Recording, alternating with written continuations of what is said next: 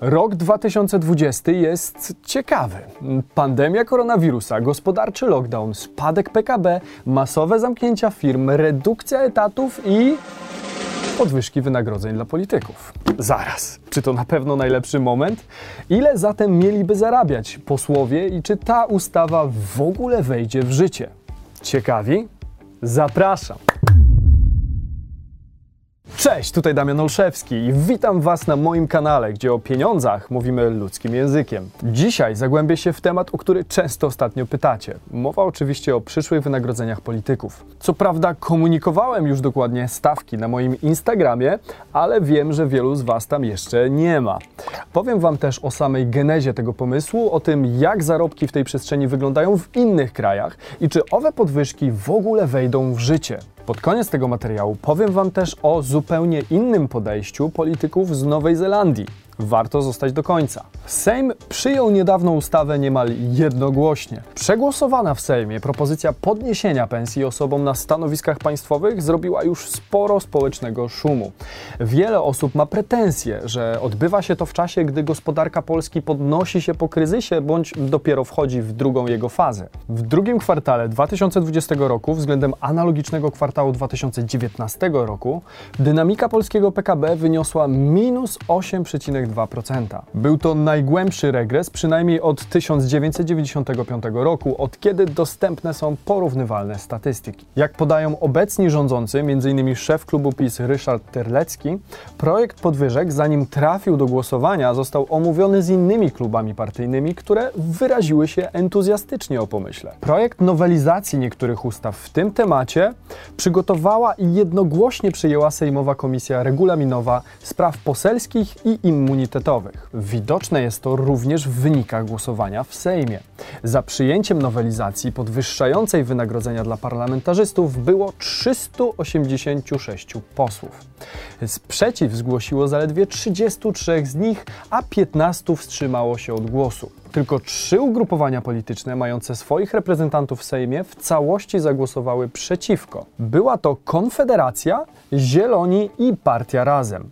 Te dwie ostatnie jednak w Sejmie są częścią klubu parlamentarnego Lewicy, którego większość członków poparła podwyżki. To ile mają zarabiać politycy po zmianie? Przyjrzyjmy się, jakie zmiany zaproponowano, bo zmienił się przede wszystkim sposób naliczania pensji. Zmiany mają wiązać wysokość wynagrodzenia nie jak dotychczas z kwotą bazową, corocznie określaną w ustawie budżetowej, ale z wynagrodzeniami sędziów Sądu Najwyższego. Podstawę ustalenia wynagrodzenia zasadniczego sędziego w danym roku stanowi przeciętne wynagrodzenie w drugim kwartale roku poprzedzającego. W drugim kwartale 2019 roku kwota ta wynosiła 4839 zł i 24 grosze. Dla obliczenia wynagrodzenia zasadniczego sędziego Sądu Najwyższego przyjmuje się wielokrotność tej podstawy z zastosowaniem mnożnika 4,13. Prezydentowi Rzeczypospolitej miałoby przysługiwać wynagrodzenie w wysokości 1,3 krotności wynagrodzenia sędziego Sądu Najwyższego, określanego w stawce podstawowej. Pierwszej damie zapisano wynagrodzenie miesięczne odpowiadające 0,9 krotności wynagrodzenia sędziego. Wynagrodzenie marszałków Sejmu i Senatu ma odpowiadać 1,1 krotności wynagrodzenia sędziego, określonego w stawce podstawowej, a posła i senatora 0,63 krotności. Premierowi przysługiwać ma 1,1 krotności wynagrodzenia sędziego, wicepremierzy mają zarabiać tyle co sędziowie, ministrowie mają dostać 0,9 krotności, a wiceministrowie 0,85 krotności wynagrodzenia zasadniczego sędziego Sądu Najwyższego. Tak, na rok 2020 prezentowałyby się zatem ich wynagrodzenia. Prezydent otrzymałby jakieś 26 tysięcy złotych, premier 22 tysiące, ministrowie po 18 tysięcy, a posłowie czy senatorowie 12 600. Pierwsza dama z kolei zarabiałaby 18 tysięcy złotych. Pytanie, jak pensja polityków miałaby się zmieniać w czasie? Nie bez przyczyny powiedziałem Wam, jak oblicza się pensję sędziego Sądu Najwyższego. Jak już wiecie, bazuje ona na średniej krajowej. Przeciętne wynagrodzenie z kolei co roku się zmienia i w zasadzie rośnie wraz ze wzrostem gospodarczym. W 2010 roku wynosiło 3224 zł i 98 groszy, a w 2019 było to już 4918 zł i 17 groszy. Średnia pensja rośnie zatem co rok bez kolejnych uchwaleń w Sejmie. Sejmie, podobnie jak rosłyby pensje naszych polityków. Co ważne, proponowane podwyżki nie dotyczą tylko pensji polityków. Podniesione miały zostać również subwencje na partie polityczne. Tutaj kwoty w zasadzie urosły o 50% od dotychczas otrzymywanych uposażeń. Po zmianie PiS miałby otrzymać od podatników prawie 35 milionów, Koalicja Obywatelska niemal 30, SLD 17,1 miliona, PSL 12,4 miliona, a Konfederacja przeszło 10 milionów. Czy podwyżki wejdą w ogóle w życie? Projekt nowelizacji o podwyżkach został jednak odrzucony w Senacie stosunkiem głosów 48 do 45.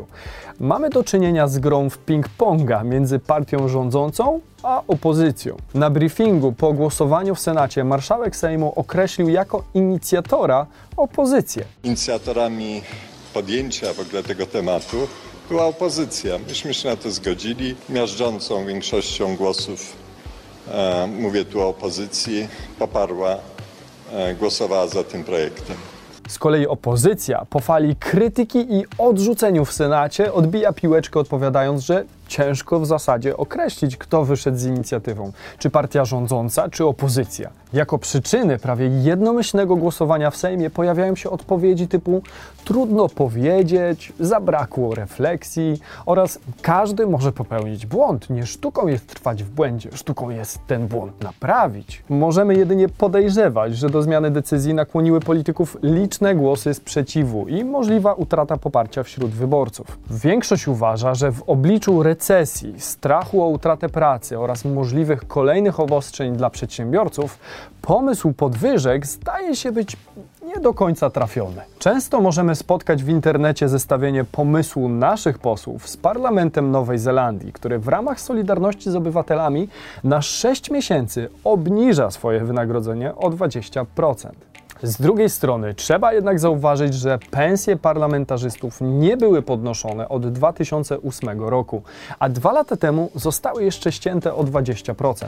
Są więc znacznie niższe niż kiedyś. Podwyżka wynagrodzeń dla członków rządu może zaś pomóc w rozwiązaniu realnego problemu, jakim jest niechęć specjalistów z rynku do pracy w ministerstwach, gdyż w prywatnych przedsiębiorstwach zarabiają po prostu o wiele lepiej. Czy tak się stanie? Ciężko powiedzieć, ale na pewno są na to większe szanse, jeśli pensje dla tych osób byłyby bardziej zbliżone do prywatnego sektora.